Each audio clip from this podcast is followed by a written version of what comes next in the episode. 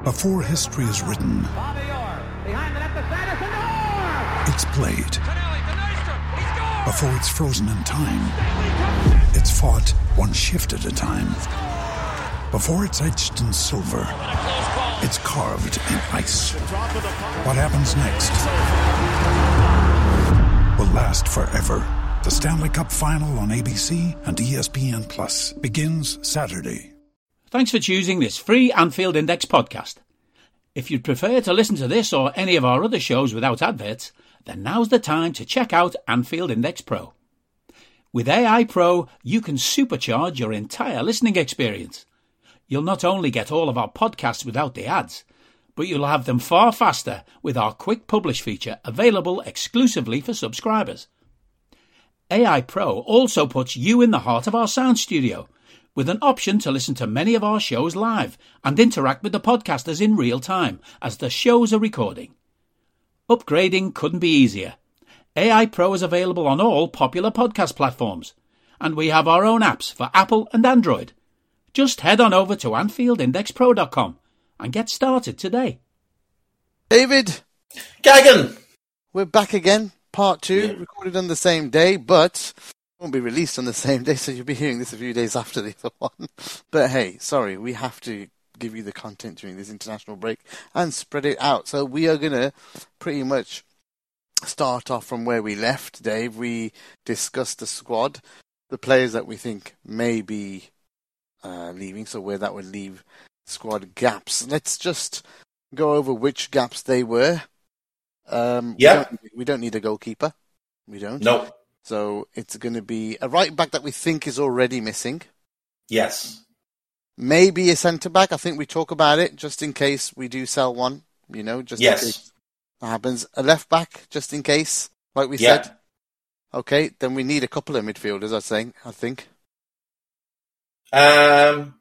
Yeah. Yeah, I think that's fair. Mm. I think one can be maybe that attacking midfielder slash attacker type to replace Ox, so you could get someone for that type of bridging role. Um, so that's absolutely fine. But yeah, we can we can definitely look at that.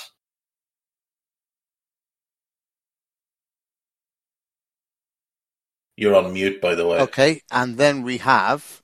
Um, okay, forwards wise, I think we probably need to just have a couple of options there too.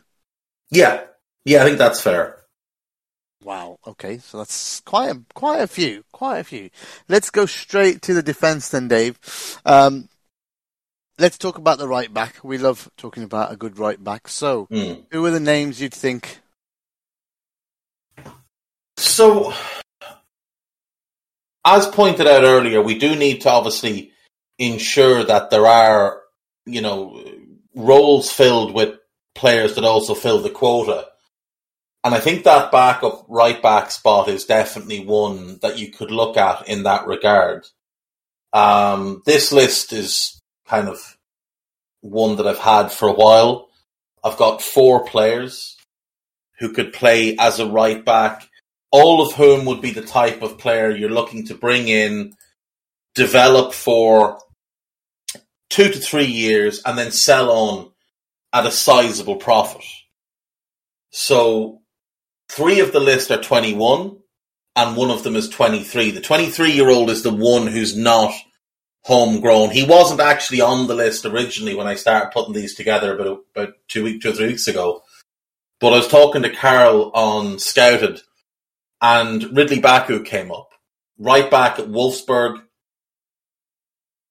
Developed as a midfielder when he was young. Moved to right back, can play right wing, has played in a front three, both right and left side. So gives you huge versatility. 23 years of age, already a German international. Came through at Mainz, was in the Mainz Academy when Klopp was there, was then developed in the academy more while Thomas Tuchel was there. So you know he's had good schooling. You know that the clubs were being overseen very, very well at that point. And Mainz are just a club that do things the right way. Moved on to Wolfsburg in 2020. I think they paid five or six million for him. He's probably 18 to 20 million this summer. But I think with his versatility, his profile, his potential, that's a player you could bring in, have for two to three years, and then flip at the end of that time for 30, maybe even 35 if he develops the right way. I, really like Ridley Baku. I think he's a player worth strong consideration. The others, two of the others I've mentioned frequently on committee pods, but both of them now have one thing they didn't have previously. They're both now 21. So they're both now homegrown players. They class as homegrown players for your quota. One is Jed Spence. I thought he was one of their stand, one of Nottingham Forest standout players against us in the FA Cup. Obviously on loan there from Borough. I think 15 million gets him. And Jaden Bogle, who I've liked since he was at Derby. Just a very good right back, good on the ball, improving defensively. I like the aggression in his game. Again, 21, homegrown, 10 to 12 million probably gets him this summer. And he and Spence, I both think, have the type of potential where two to three years down the line, you're selling them on for 25 to 30 million because a the right backs. There's not a whole lot of really high end quality ones. I know people like to make a big deal about how many right backs England have, but Walker's past his best, Trippier's past his best. They're going to be gone. Wan Bissaka never developed. There isn't that many great young right backs around. England have a monopoly on them. You look at France, you look at Germany, you look at Italy, you look at Spain they're not producing many high end right backs. England, for some reason, just are. And I think Spence and Bogle are sort of the next two off that that uh, production line. I, I highlighted James Justin a couple of years ago. I see similar things with both of these in terms of potential development. The third one is homegrown, but is a Dutch underage international currently playing at Bayer Leverkusen. That's Jeremy Frimpong. Again, someone I highlighted on a committee pod when he was at Celtic. He's since moved to Bayer Leverkusen. He's established himself there. He's been very, very good. Now, the only knock I have on him is he's only five seven, so he is a lot smaller than our traditional type of defender. Baku is five nine, but he's built really strongly. Spence is six foot. Bogle is 5'10", 5'11". They're more along the lines of what we'd normally look at. Whereas Frimpong at five seven is quite short, but he's really well schooled, was in the City Academy for nine years, explosive player, great carrier of the ball, great dribbler, chance creator. I think he's one worth consideration. So any of those four, I think would be players that right now I'd be thrilled to hear us linked to it. I, would be absolutely delighted if we were to go and get one of those four and plug them in behind Trent. We're not. We're, we're not Go ahead. anyone though, are we? We don't. Um, we don't. We, right backs is very rare. We don't actually get linked with anybody, do we? Don't get That's linked with many people in general. We we don't get linked with many people in general because we don't. Nothing gets leaked anymore. True. Like even even someone like Graham, who was very is remains very very well connected at the club, but used to get everything. Like Graham could tell you everything going on at the club up until probably about 2017. So through the end of Rafa, Hodgson, Kenny, especially during the Rodgers era where everything leaked out, and the early days of Klopp as Klopp tried to find the leaks and plug the leaks, and obviously Ian Ayre was still there and that kind of stuff. But since about 2017, the club has really pulled back, and you see it in a lot of the reporting. Like you look at the Echo, they don't know anything that's going on. Pearce has no real insight. Now Melissa Reddy doesn't really cover Liverpool anymore. When she went to the Independent, that she became more of a national writer, but she doesn't get the same level of intel. It's only really Joyce, and it's only really Joyce as something is happening. Dom King gets nothing. Andy Hunter gets very little. Maddock hasn't gotten anything right since 2004. Yeah, so exactly. So Joyce, whatever he says, I wouldn't take it. I wouldn't no. take anything that he says in terms of on a pod or whatever. Seriously, it's when those things happen just before something's about to happen. Those are the ones that you take seriously. Yeah. The the moment the moment ones, the ones that are just oh, you know, we've done this or this is about to happen or they're you know Liverpool talking to this person. You know, I, I would say I haven't listened about to buy to sell. Don't listen to that shit. That's nonsense. I- the Liverpool been saying that shit for ages. But see, I would say he's just looking at the last couple of years. Yeah, And he's also looking at the fact that, look, Liverpool might win everything this year. Liverpool could win four trophies. And then there's an argument to, argument to be made, and it's a weak argument, but there is some people that will make the argument that, well, we don't need to buy anybody because we've just won everything. Some people will make that argument, including Yeah, some people who are involved in AI. Yeah. There will be one or two on a pod that will say that, and that's fine. Yeah, that's they'll assume though. That's with the assumptions. No one's. It's not changing, right? that's with the assumption no one's leaving.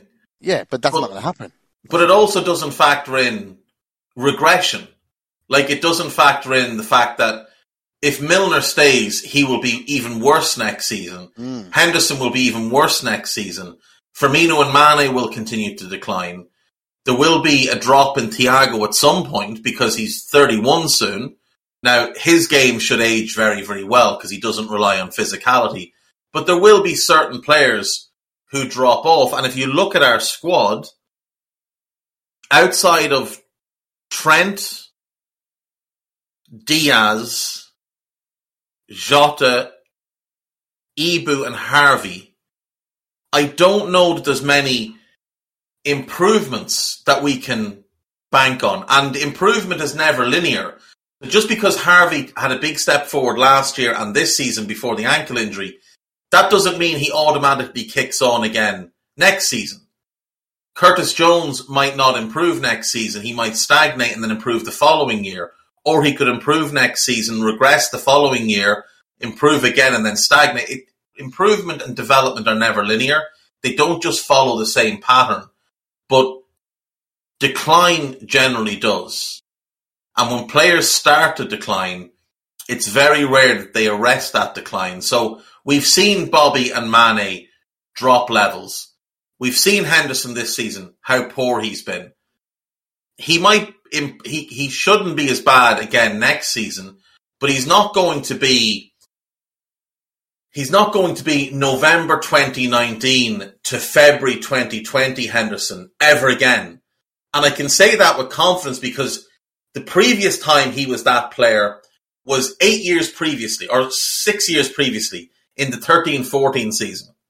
That's the last time he played that well for that long of a spell. Other than that, he's never had a run like that. He's not going to have another run like that as he gets older, slower, his legs start to go, they're failing him already, and he's going to pick up more injuries. He, he's got lucky this season, but he's been well managed. But those players who are declining will continue to decline. Those players progressing may not automatically just continue progressing the way that you want. So you do have to freshen things up. And there's a reason that when Liverpool were great in the 70s and 80s, they always went and bought one player a summer. One big player a summer to come in and take a role or threaten a role. And they moved out older players. Like if Bob Paisley was running Liverpool right now, Milner would be gone, Henderson would be gone, Mane would be gone, and Bobby would probably be gone.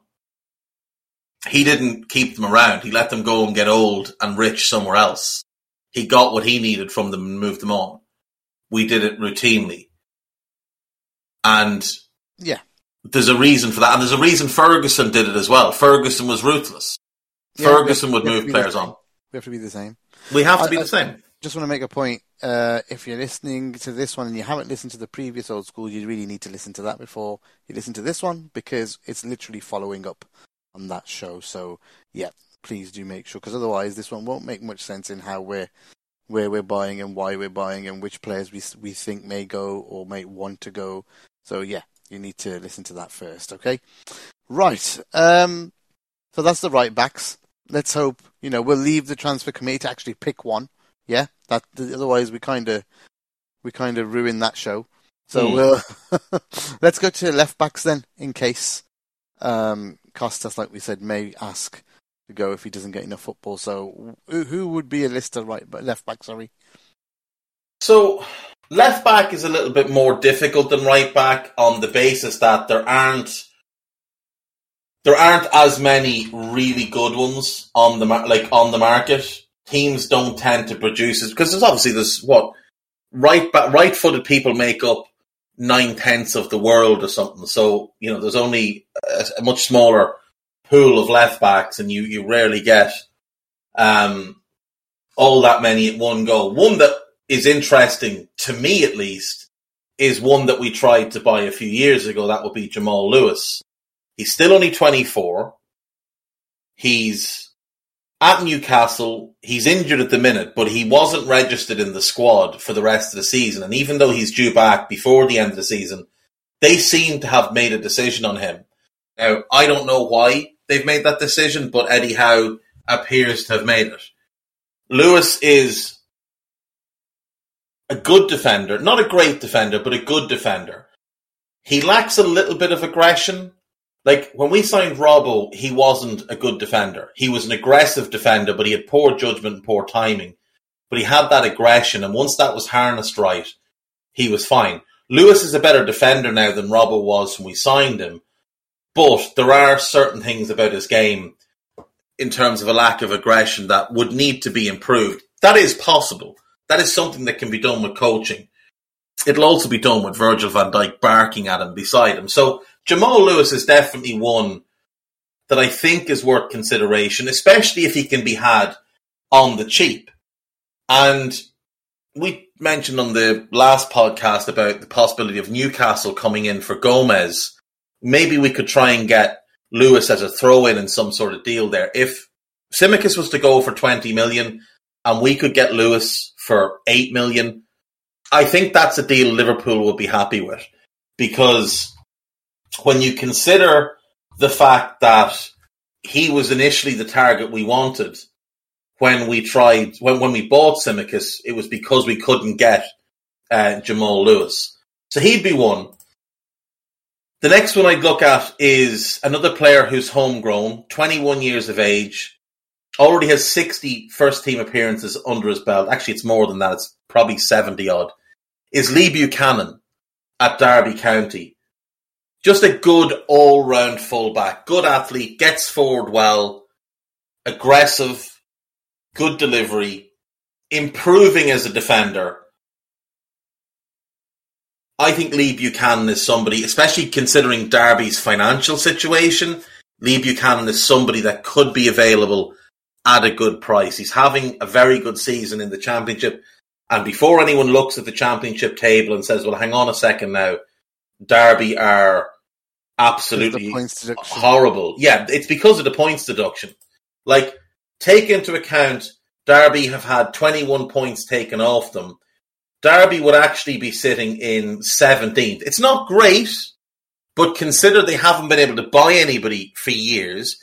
The squad is made up of academy kids and well past their best older players that they've had to pick up off the scrap heap to be 17th and they would be comfortably clear of relegation is a is a good achievement. They'd be 18 points clear of the relegation zone, but only 15 points out of the playoff zone. That's not bad for what they've gone through this year. They've won 11 games, 13 draws, only 15 defeats in the championship. That's not a bad return considering what an absolute death march that division can be. They've got a decent defensive record, not great, but decent. And he's a big part of why it's decent. So Lee Buchanan would be one that I'd look at. I think he's a good player. If we wanted to go for a more high end prospect, I think Rayan Aït-Nouri at Wolves, again, someone I've highlighted before on the committee pods. I think we've all yeah, seen it at, at Wolves. Yeah. Like he put Salah in his pocket when Salah was torching the league. He was that good, and it was when he went off that they fell apart. They they paid ten million for him. Now I think they probably want in the region of thirty. I would pay it because Aït-Nouri will turn twenty one this summer. Andy Robertson, I believe, has just turned twenty eight. Am I right with that? Yeah, twenty eight. Andy Robertson maybe has three elite level years left. Aït-Nouri would only be 24 at that point.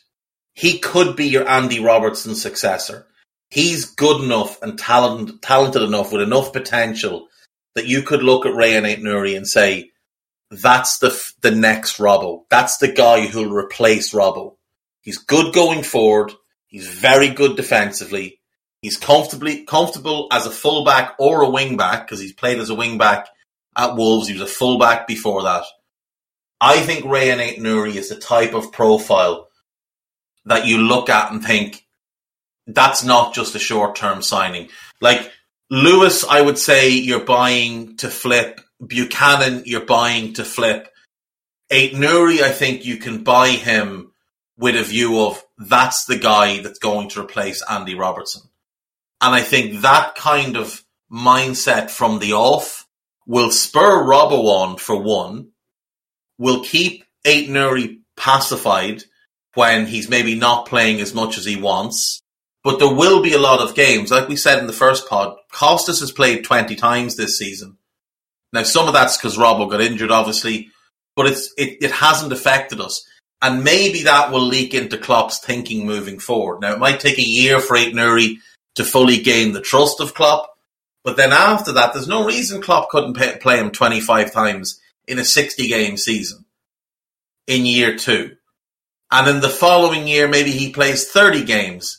And, and they don't all have to be starts. He could be coming on at 60, at 65, just to give Robbo a rest. If we've got Champions League midweek and a big Premier League game at the weekend, and we're two up in the Champions League game, get Rob, Robbo off. Or if it's the Sunday before a big Champions League game, get Rob, Robbo off, get him rested, and get this kid on and get him some minutes.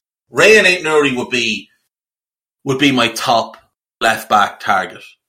So those would be the three: Jamal Lewis, Lee Buchanan, and Rayan Aït-Nouri. I, I think Aït-Nouri would be top. Buchanan probably second. He's that bit younger he hasn't had any major injuries yet. I am a little bit concerned about Lewis just with this thigh injury, but I think he's going to be fine. Lewis's level of natural fitness is is phenomenal. He's a former national cross country runner, uh, cross country runner uh, at underage, so wouldn't have any any problems there. Um, but maybe it, it affects his burst, but uh, that's fine. I'd go Aït-Nouri one, Buchanan two, and Lewis three, but Lewis could be the cheapest by quite a bit.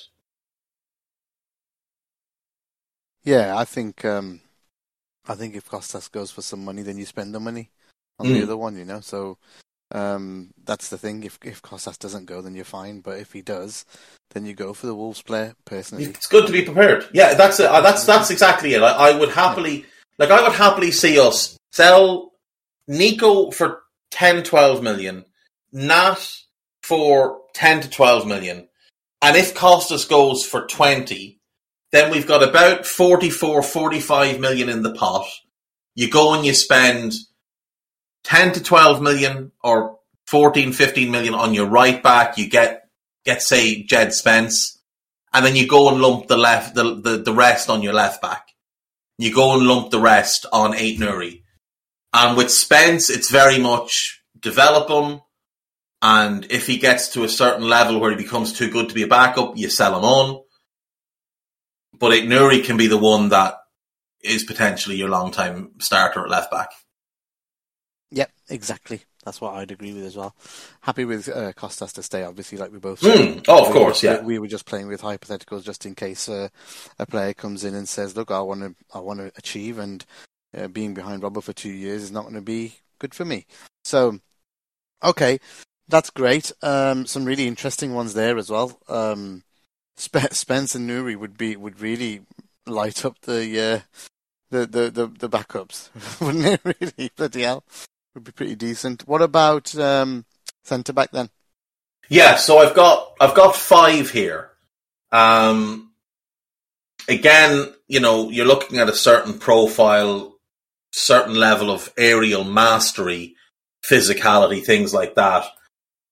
Gone for young defenders, so all of these are 23 and under, because I think that's what you want to do. You've got Virgil and Joel as those older defenders. You're looking at someone younger. Now, I've got one who doesn't fit our traditional profile.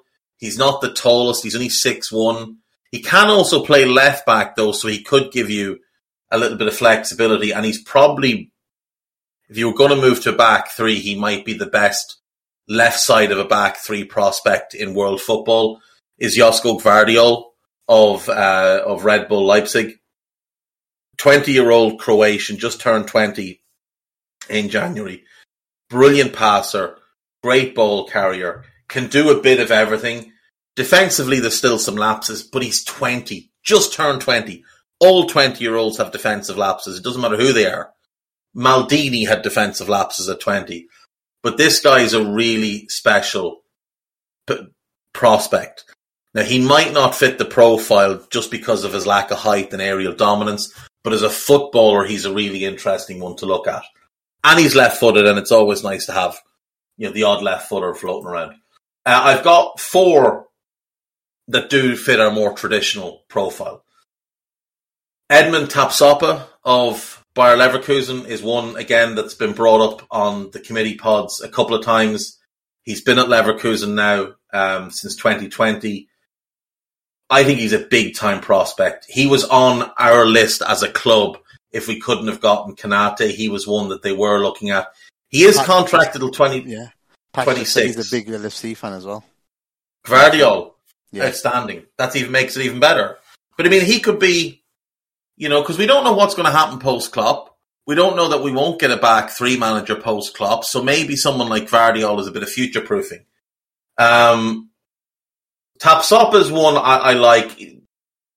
He's plateaued a little bit this season, I think, but that's in part because of more competition for places there, a little bit more rotation from manager, and also a more attacking mindset.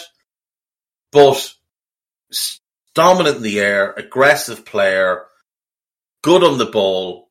I think Tapsoba is one to really keep an eye on. Now, the one negative might be that he is another AFCON player, so you know you, you do run the risk of losing him. But if he's your fourth centre back, are you really all that worried about it?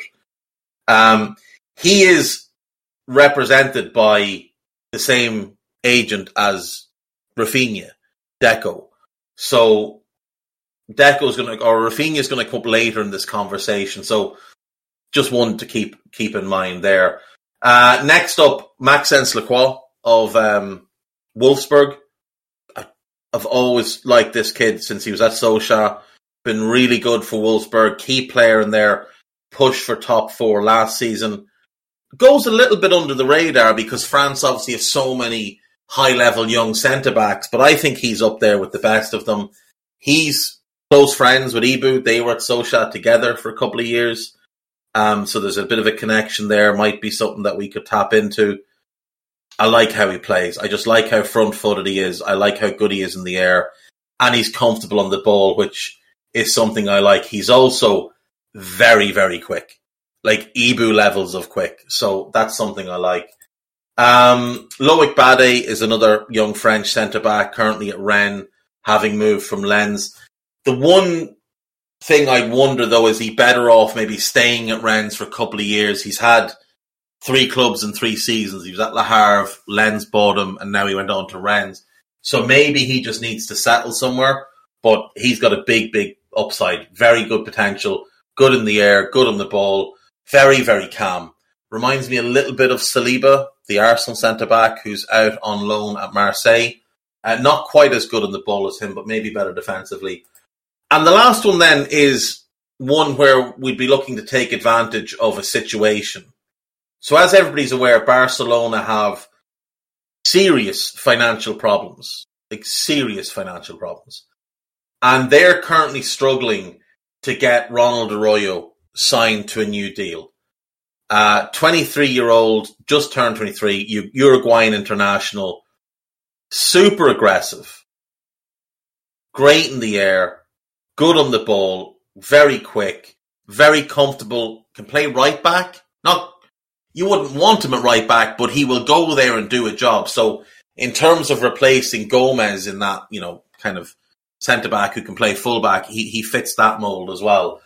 But Araújo is one that potentially is available at a bargain price if Barcelona can't get that contract sorted. Uh, they've made him a couple of offers. They've been turned down. Rumors are he's had a number of offers, including one from us. Whether there's any truth to it, who knows? It could just be his agent playing silly beggars, but definitely one that I like and one that I'd be on board with signing. I think he probably profiles better as a partner for Virgil than you know Virgil backup or replacement. But at such a young age, these things are fluid and he can be developed in whatever way we want. So those would be the five. Um, AJ has asked if I would rate any of them higher than Ibou. Um, no, I wouldn't. I would say Gvardiol as a footballer has the Gvardiol reminds me of Danny Agger, like a, a, slightly smaller version of Danny Agger. He's like six one. Agger was six three, six four, but that same sort of fluid grace to his game. Everything looks easy. Good pass of the ball. Comfortable carrying the ball out of defence. From a, a stylistic point of view, he's probably the closest one to Gomez and also, it's probably good with being so young. Someone coming in now to come and partner with the, um, you know, or play with VVD, or at least be in mm. the hmm. same training, you know, uh, sessions with VVD is going to learn a heck of a lot, isn't aren't they? At the end of the day, exactly. So, and again, you can look at this player that you'd bring in as someone that, like with someone like Spence, that you're going to develop and sell on in two or three years, and one thing we know as a fact high level central defenders are one of the rarest commodities in football and they command a premium price. And we are very good at improving central defenders at our club. And everybody looks better playing with Virgil van Dijk. Everybody. He made Lovren, who's one of the worst defenders in the league, look almost competent when they played together. He has elevated Matip from who's better, Matip or Lovren conversations to is Matip as good as Van Dijk conversations? That's the impact of Virgil. We've seen it on Ibou. We saw it on Joe. Put him with any one of these, and it's the same thing. The thing I would say about Verge, though, is like we're looking at Thiago Silva at 37, still being a decent centre back. He's not this he's not in the discussion as the best in the league or the best in the world, the way some people want to put him. As a defender, as a footballer, he's a very good passer. He reads the game well, whatever. As a defender, the holes are there and everybody can see them if they want to look for them. But Virgil is a better defender than Thiago Silva ever was. He's also six four, whereas Thiago Silva is six foot flat. He's a much better athlete than Thiago Silva ever was. Are we sure Virgil can't play at an elite level till 36, 37? Are we mate, sure that he can't? Because I think he can. Mate, Hansen went long, uh, Hyypiä went long. I'm sorry, they can. They and can. Was never the athlete that Virgil is. Hansen was much smaller than Virgil is. Tony Adams played well into his 30s and was excellent for Arsenal right till the very end. And he wasn't a patch on Virgil as an athlete. And Virgil's now, intelligence is just yeah, off the charts. That's what it's all about. It's going to be if the way they're managing this high line at the moment, right? It's all Verge really, right? Trying to make mm. sure that line is. there's got to be someone who's leading at the back, right, and managing it. And if you watch, you get little nuggets from some of those adverts I talked about in the last pod. Those advertising pods. I mean, not pods. Um, uh, shorts that they do with LFC TV.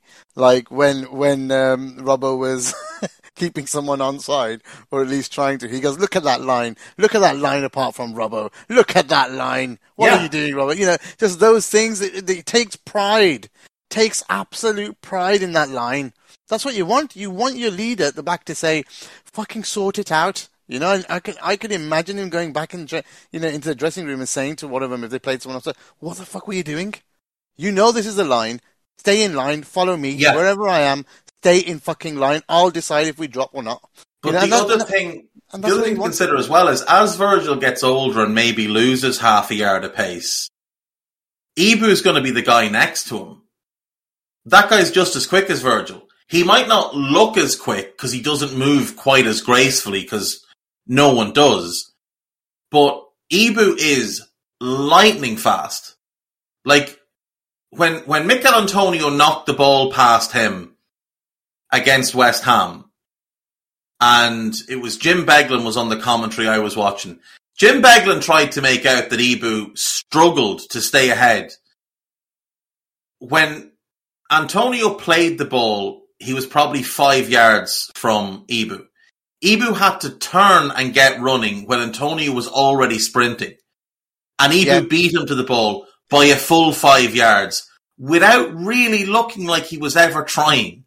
Yeah, that's the bit that they don't wasn't very good analysis or punditry. Really, it, nothing's good of, analysis when it's Jim Beglin. The man is a buffoon. I mean, at the end of the day, you, you, you, they don't even take into account the turn. You know, that's the biggest part. That's it. The start, the start is the slowest bit, mate. Yeah, you got to get into a rhythm.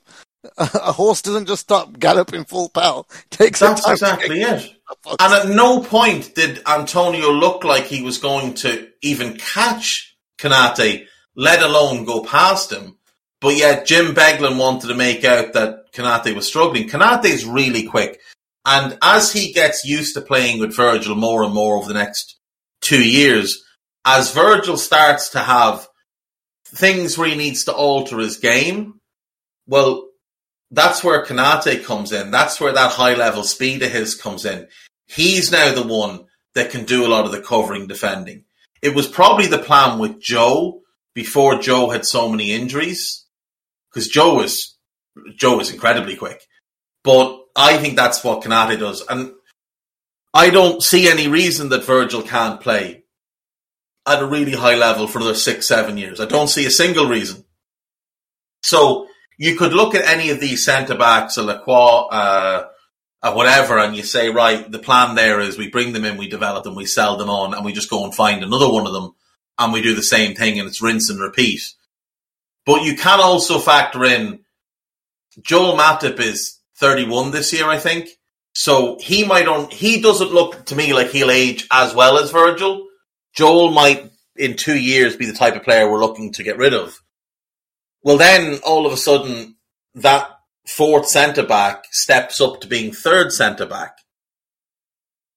And then they're going to get more games. Then they're in the rotation, they're playing much more often and that can keep them happier. And then you go and you buy your fourth centre back at that point. So those would yeah. be the five I'd go for, and I, I, would genuinely be very, very happy with any of them. Gvardiol is one that he really interests me, but he just he's probably not the profile that we want. Yeah, might not be, but there's some interesting names there. So let's go to um, yeah, we've done the we've done the defense. Let's go to midfield, where there's a little bit of a choo-choo train that we all need to jump on. I think. Yeah, so he's the top one on my midfield list.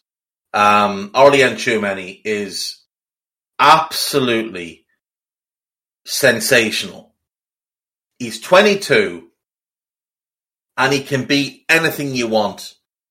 If you want him to be the next Patrick Vieira as a box to box, unstoppable destroyer, he could be that player if you want him to be the next Fabinho as a shielding def- central defensive midfielder who's the hub that the ball goes through, he can be that. He's got outstanding passing range. His vision is great. He can carry the ball. He wins the ball back without really breaking sweat. He's got great press resistance. He can pop up with a goal. He got he scored for France last night. He's got three for Monaco this year, three the la- three last year. It doesn't sound like a lot, but at 22, it's pretty decent. Um, he strikes me as a natural leader. He's one who's not afraid to bollock a more senior teammate who he feels is not pulling the weight. Last night, I don't know if anyone watched that game. If you haven't watched it, there's a there's a clip going round of, yeah, he was great, wasn't he? Of Tchouameni, right? It is. It's brilliant. But if you can, if you have the time, mm. watch the game. At one point in the first half, Pogba doesn't track a runner, and Tchouameni just obliterates him. Absolutely obliterates him. Paul Pogba is a senior pro in that national team, a World Cup winner. We all know his flaws, but with the French team, he's held in the highest of regard. Tchouameni didn't care. Just let him know you're not doing what you're meant to do. he had Kingsley Coman playing as a wing back next to him. And he made Kingsley Coman look like prime Cafu defensively because he was covering for him and helping him out and talking him through and letting him know when he needed to drop. This is a 22 year old who's got, how many caps does he have? Six? Eight. Eight caps. And he's talking senior pros who are Champions League winners, World Cup winners. He's talking to them like he's not only on their level, but he's the leader of the team. Like that's the type of natural persona he has. He would absolutely top my list, and I would genuinely pay whatever it takes to get him. I see people talk about Declan Rice for 150 million. And obviously that's ridiculous, but I wonder like if if he, if that's the type of price he's going for, what would Tchouameni go for if he was English? Because he is better than Declan Rice everywhere. Better passer. Rice might be a slightly better ball progressor as a carrier, but Tchouameni doesn't do it all that often because he doesn't need to. So Rice might be a bit better because he's worked on it a bit more, but Tchouameni when he carries the ball is impossible to knock off it. Better passer, much better defensively, much better positional sense, reads the game better, covers better for others, can be your six, can be an eight, can play either role in a two, can be the one that sits and dictates or the one that goes here, there and everywhere and wins the ball back. He's more tactically flexible from than Declan Rice. And I get what old King Cole is saying 150 million is just West Ham's indirect way of telling everybody to fuck off. But remember, they have a situation with Declan Rice where he has made it known that he is very ambitious and that he wants to win major honours. And at some point, because his contract is up in two years, and he did, he rejected a new contract in the summer. What if he gets the hump and he's like, well, hang on, I've fulfilled my part of this. Why are you now blocking me from a move? And all of a sudden you've got a very unhappy Declan Rice on your hands. And you get to next summer and maybe he does turn around and go, you know what? I'm going to do Steve McManaman here. Now, he won't call it that, but that's what we call it. I'll play out the last year of my contract. And then in 2024, when I'm 25 years of age, Yeah, fine. entering my peak, I'm hmm. walking for free. And West Ham get nothing. Yeah, there's there's So West Ham are playing a, playing a very dangerous game here. it will by- never happen though for 150. You know, you know that. No, no, but that's the thing. No one's going to pay it. But that's the point, Gags. West Ham No, no, don't mean- want anyone to pay it. They, yeah, they don't want anyone to pay it, but they'll come down. Come down. That's always They will, but if they're asking for 150, that means their come down price is probably 100. Declan Rice is a 50 million pound footballer. But there's always someone stupid like United to pay it. That's the thing. But who else is there other than United? No who one- else is there? no- Because no Chelsea one- are off the market now. Yeah. The market is only what the market dictates. And if there's only one club bidding now, admittedly, it is the most stupid club in Europe who outbid themselves on Harry Maguire. I don't think he'd go to Newcastle because Newcastle are years away from competing. He doesn't fit at City. They've also got Rodri, who's just a better player, and he's not playing as an eight in a Pep Guardiola team. So I don't think City are in. It's United. It's one club, and he's already made it known he'd prefer to go to Chelsea. So Mm. it wouldn't surprise me. It wouldn't surprise me if in 2024 he goes to Chelsea on a free. Or Newcastle, mate. They might pay. I, I don't think he'll go to New- Newcastle are years away from pro- Gags. For the next three years, West Ham will be better than Newcastle, unless they do something really stupid. They will, mate. Seven. Yeah, they will. They will. They've al- Newcastle can't. Have you not seen what the new rules are going to be? Mate. The new rules hammer Newcastle, Yeah, sports washing, though, man. but sports washing won't work under the new rules. You can only send- With, yeah, they'll have sponsors coming out of nowhere. Watch now. Like and Man City. every one of them, every one of them is going to get micro analyzed. cities haven't even been. Like, half But of them. City, but that's why Newcastle's are going to be because City are so blatantly cheating. Like Mate, they're not even they pretending anymore. I will guarantee you, here and now, we're not hearing we're not going to hear that Newcastle are going to grow their revenue from 160 million or whatever it is this year to 600 million City in two doubled it in years. two, It's not years. happening. See, not doubled happening. it in two, three years. City doubled it under the old rules, not the new rules. The new rules were brought in because of Newcastle. The rule where every sponsorship deal over a certain amount has to go through Premier League approval was only brought in for Newcastle. Premier League approved the Saudis. So this, this Premier I don't League approved believe, the, the I Premier League believe, approved the Saudis. I don't believe The anything Premier about, League approved the Saudis because Boris Johnson made them approve the Saudis. Mate, Boris Johnson is responsible for the Saudis owning Newcastle. anything that comes into play rules wise. Newcastle are not going to sign Declan Never. Rice. FFP. Newcastle are going to be shit for three years. I don't. I don't care about Declan. They'll be signing players massively. They'll be going crazy. Nothing will stop. I them. will guarantee they spend less than 100 million this summer. Nothing will. St- that's fine. Nothing will stop them over the next two, three years. Watch. They just. They're going to be crazy. Are they though? Says Yeah, says who? Says who? Just the way it works. It's sports washing. Says This who? What's going to happen? The only people suggesting Newcastle are going to spend that type of money are Newcastle fans and rival fans. No journalist has reported that. Amanda Staveley hasn't said that. There's no guarantee that the Saudi investment fund is going to do what City have done. None at all. There's only speculation that that's what they're going to do.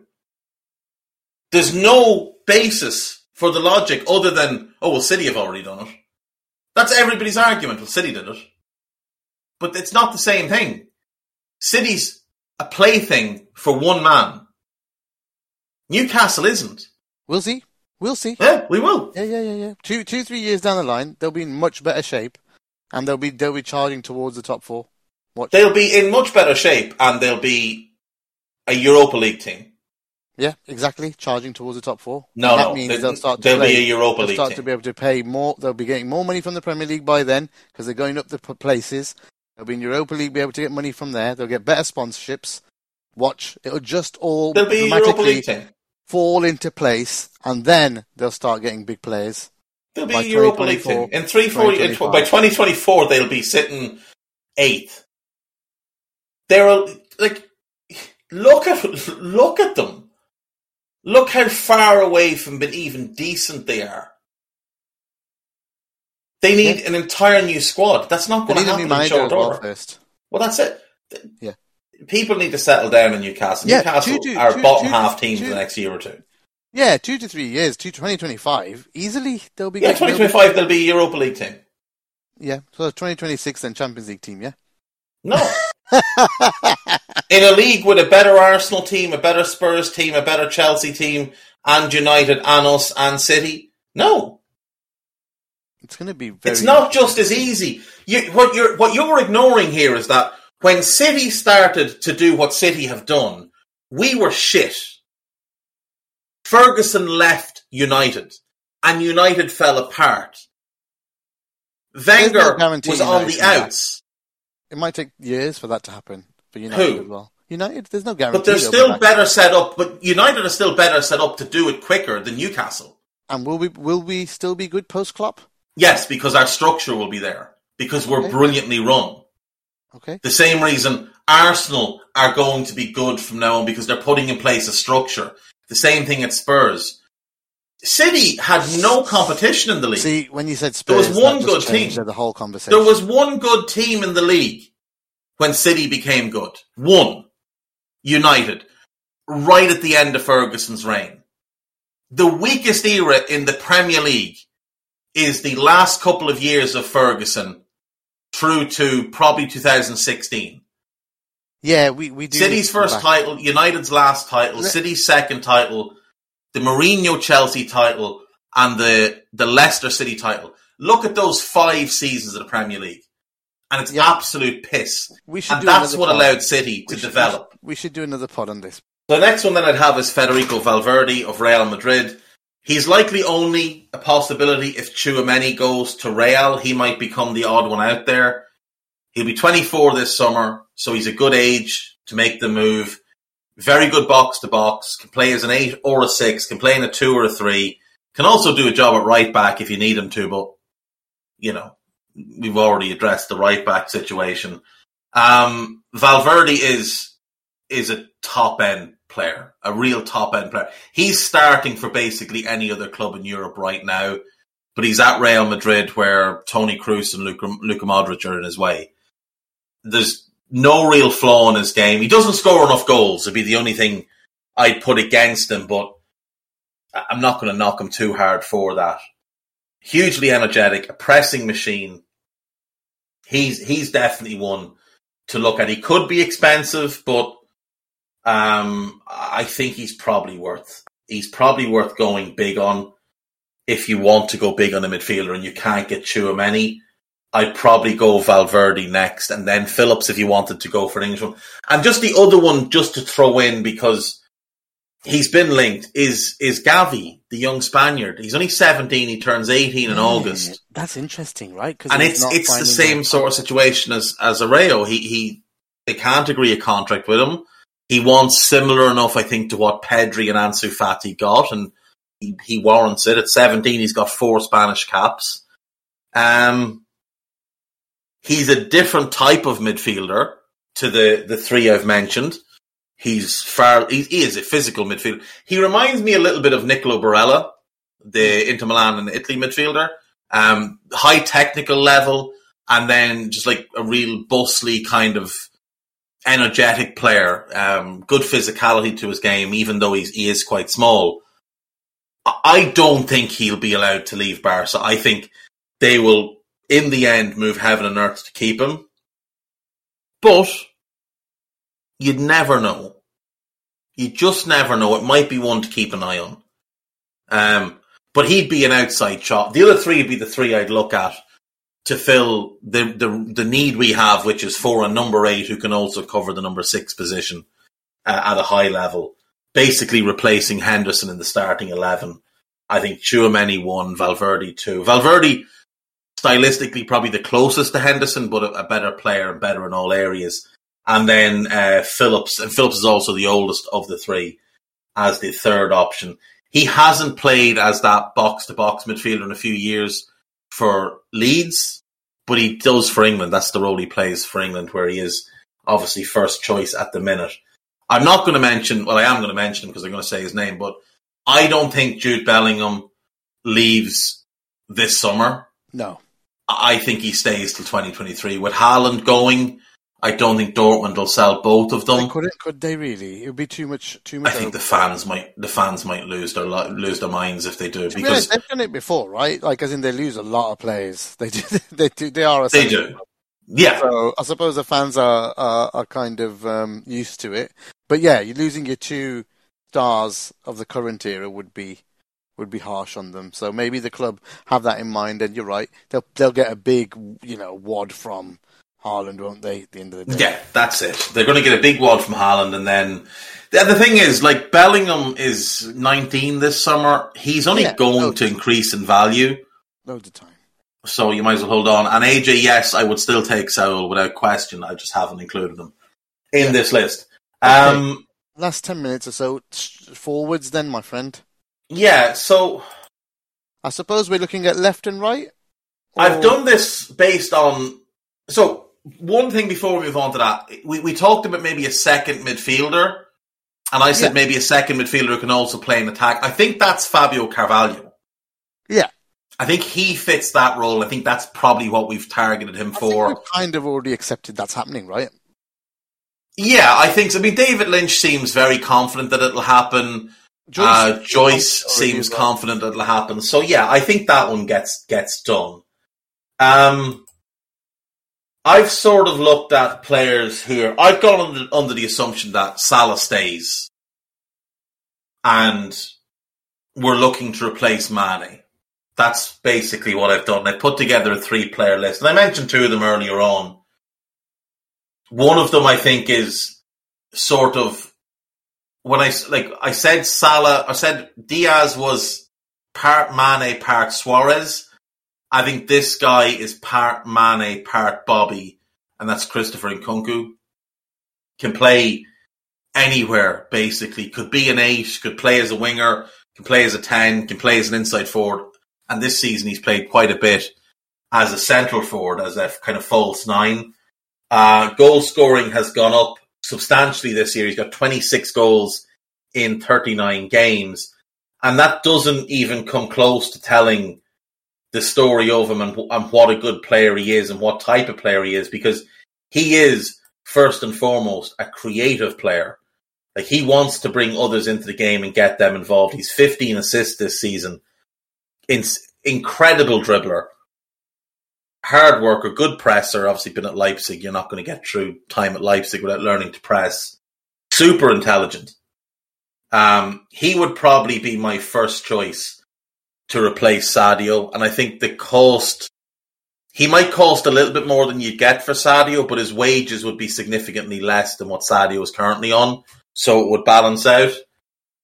Second one will be João Félix. Uh, again, I mentioned him earlier on. 22. He would take some adaptation into that central role because it's not really a role he's played frequently before as a false nine type. He's, he's more of a. Though, he? Oh, he's so good.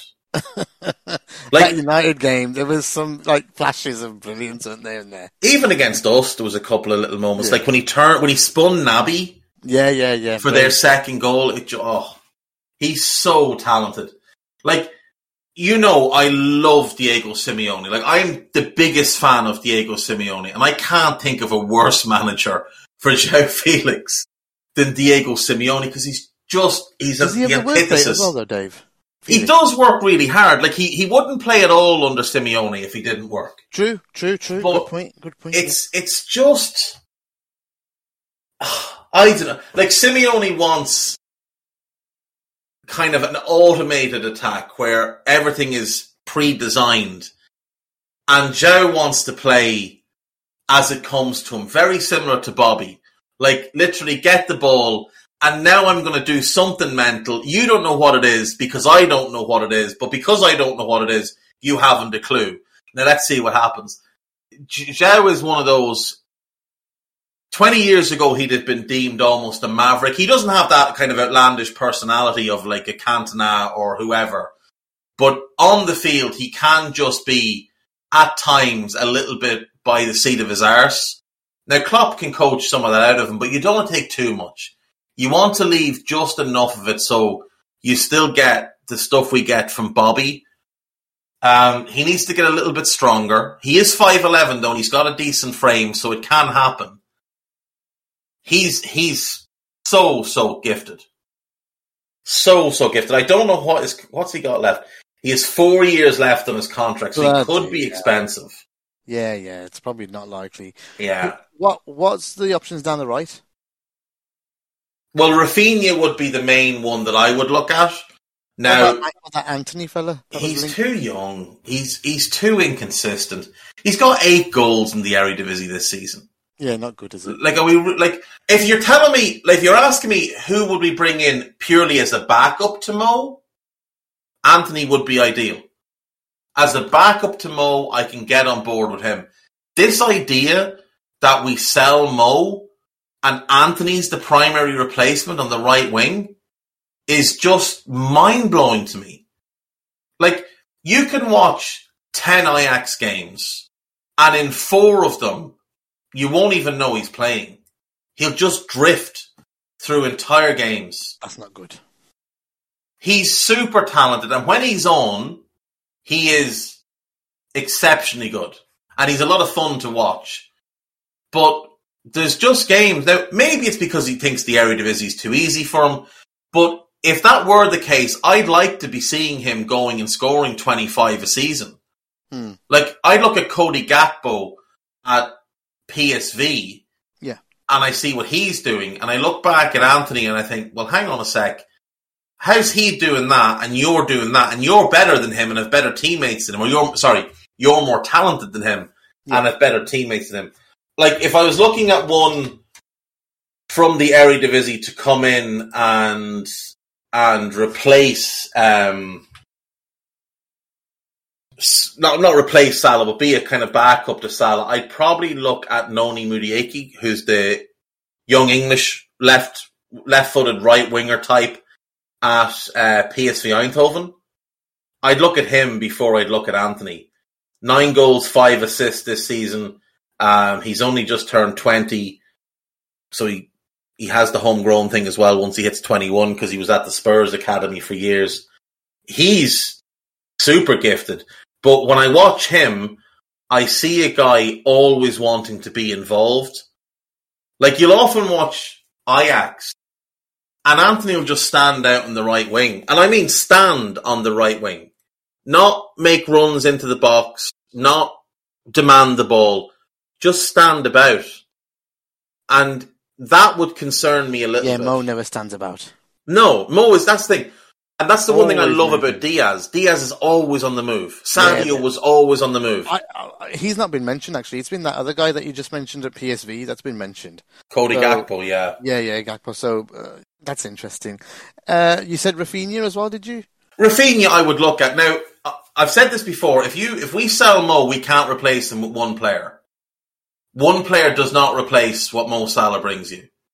But I've, as I've also said, I'd be selling Sadio anyway. So you're then looking to bring in two. So if Mo were to go and Sadio was to go, I think what I would like to see us do is a little bit of a reconfiguration where our primary goal scorer is maybe the fella through the middle and we bring in a right uh, a right winger who's more of a creative source. So the right winger kind of replaces Salah, uh, replaces Mane, and the centre forward replaces Mo in terms of goals and assists and whatever else. So I, I, I KO99, he he could he could well just be Ryan Babel 2.0. He really could well just be Ryan. That's a really good uh, comp because I do have concerns about the application and the attitude. Like remember, David Neres was there before him, and he was sensationally talented. He's now playing for Shakhtar Donetsk, That's crazy. and his his own teammates used to laugh on his Instagram about how much weed he smoked. oh shit. So I do have concerns about certain types of players. Now I could be wrong. Maybe Antony is just bored and, and can go on and do better. Maybe he thrives on better competition. But if that's the case, go and obliterate the Eredivisie. Yeah, exactly. Go go on a run where you get eight goals and six assists in like ten to twelve games, That drive and, you, is and you're man of the match most weeks, and just tear the place apart. hunger and drive is one of the major things for this recruitment. 100%. department. Who's the other? The, there's another Leipzig player, is there? And uh, No, so if I would say if if if it's just Mane that goes, and Nkunku or Zhao would be the target Yeah. for me. okay. If Mo and Mane go, now some people will think this is a big downgrade, and in the short term, it is. But you're looking at long term picture here, and we're also improving the midfield with Tchouameni. I would look at Raphinha to bring in on the right wing, Yeah. and I would look at Darwin Nunez as an out and out number nine. Well, we're, about, think- we're about to watch him, aren't we? Soon, so we'll see. Yeah, What we think. I think Darwin Nunez as an out and out nine would be spectacular with Raphinha and Diaz either side. Now, there is one other thing I would suggest would be to move the shape and go four two three one. yeah, when you get Choo Choo in, that's possible. So you put Tchouameni, Fabinho, Naby, Thiago, and Henderson as a five-man group for central midfield. That's perfect. You get Raphinha and Harvey Elliott as your right wingers. Yeah. You get Diaz and say Fabio Carvalho as your left wingers. You buy in Nkunku and you play him as your 10 and you have Bobby and Curtis Jones and Carvalho and Taki and Harvey that can all fill in there. Mhm. And then you go and you buy Darwin Nunez and you've got Darwin Nunez and Jota up front. And Jota can obviously play left wing as well. Yeah, absolutely. So you're then you're then getting rid of two attackers and bringing in three. Raphinha and Nkunku. and you can and with the money you have. Exactly. Of course you could, yeah, because you'd get 120-ish for Mo, 50 to 60 for Sadio, it's about 180. And I think 180 definitely gets those three. Um, so your only outlay, like if we, if we only bring in, say, a right back and Costas and Joe stay, then your only out, outlet there is, is a right back in, say, Jed Spence for 15 million. The sales of Nat and Nico more than cover that. You're selling Ox in midfield. You maybe get 20 million for him. So you've got, say, 10 million left over from the defensive sales, plus the money for Ox, and maybe about 10 million left over in attack, probably somewhere in the region of 40 million. Tchouameni might cost you 50, 55. So your net spend on the summer is about 15 million. You've brought your wage bill substantially down. You've brought your average age substantially down. And now you've set the team up to be not just good, but great for the next five, six years, amazing. which includes the post Klopp era. Yeah. And amazing. Now, again, I would rather keep Mo, but we have to be realistic that it is a possibility that he goes, in which case replace Sadio with Nkunku, replace Salah with Raphinha and Darwin Nunez and shift the shape of the team. Because let's be real, the majority of our players suit a two man midfield better than a three man midfield. The only ones it suits are Henderson and Milner, one of whom should leave this summer and one of whom should play far less next year. Mm-hmm. So, you know, what harm is it? And Henderson can do a job in it too, be all right. Yeah. Okay. But I can I just make one more point, right? One more point. the post Klopp thing, right? You asked it earlier. Everybody talks about it. We're, we're apparently screwed when Klopp leaves, right? That's the preeminent thought is that we are screwed when Jurgen leaves in 2020. There's always a fear, Dave. There's always a but fear when, when there is, and, and, rightly so, and yeah. rightly so, because he's one of the best managers in the world, and he has done an amazing job at this club. But I think that is very disrespectful to him. When he left Dortmund, did they fall apart? Or were they better the next two seasons than they were in his last Yeah, they season? were good. They were good, yeah, yeah very good. They were good, right? Good, yeah, Why were they good? He left behind a good squad. He left behind a great environment and a great culture. He left behind a well run club. Not the club he found, a different club. When he leaves Liverpool, he's going to leave behind a great structure that he's had his hands on crafting from the analytics side of things to the recruitment side of things to the sports science side, the nutrition, everything, the academy. He has molded this. Is is Alisson leaving? Is Fab? Is Virgil? No, is Trent? No, no. There's no, risk of players going. It's That's only what I mean. the ones that are in the contract now. That's what I mean. Ones... So all of these players are going to be there when he leaves. Yeah. Are we going to suggest that he's leaving behind a crap team? No, no, no. No, he's leaving behind. Jurgen Klopp will walk into Liverpool and he will leave behind a great team, a great club, a great structure, and everything in place for the next manager who's not going to be Steven Gerrard, who's not going to be Pep and Lijnders. It's going to be someone who's a really good manager to come in and have the same type of success. Stop getting so worked up about Klopp leaving. If it happens, it'll be shit, but we are not going to fall apart. This is not the club he inherited. This is the club he has built. This is the club he has inherited. Everybody thought we'd fall apart many, many years ago when Shankly left, and look what happened. He left behind the structure, the makings of a great club, and Bob Paisley walked in and took it to the next level. I'm not saying the next guy is going to do what Paisley did, but they're certainly not going to do what Souness did after Kenny. That's all I'm going to say. You need to go, so we'll wrap it up at that. Thank you very much, Dave. I appreciate that. Um, thank you all for listening as well, live and all the chat. Uh, really good. Uh, another brilliant pod. And um, we will be back very soon. I don't know when the next old school will be, but we'll try and fit one if, if we can, especially if something big happens or there's very exciting stuff. And I'm sure there'll be plenty of exciting stuff going on. Uh, but yeah, make sure you catch all the rest of the content and uh, make sure you join us in Discord, AnfieldIndex.com forward slash Discord. Catch you all very soon. Up the Reds. We hope you enjoyed listening to this Anfield Index show. Please be sure to subscribe to our channel so future podcasts find their way to your device automatically. There's nothing quite like fan engagement, and we'd love to know what you think of anything discussed on this show. The best way to get in touch is over on our free Discord community, where both podcasters and listeners debate the hottest LFC topics 24 7. Sign up free now at AnfieldIndex.com forward slash Discord. You won't regret it.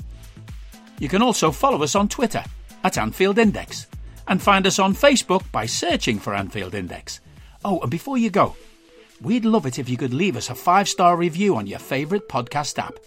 It only takes a couple of seconds, and it means the world to the people who create these free shows. Sports Social Podcast Network.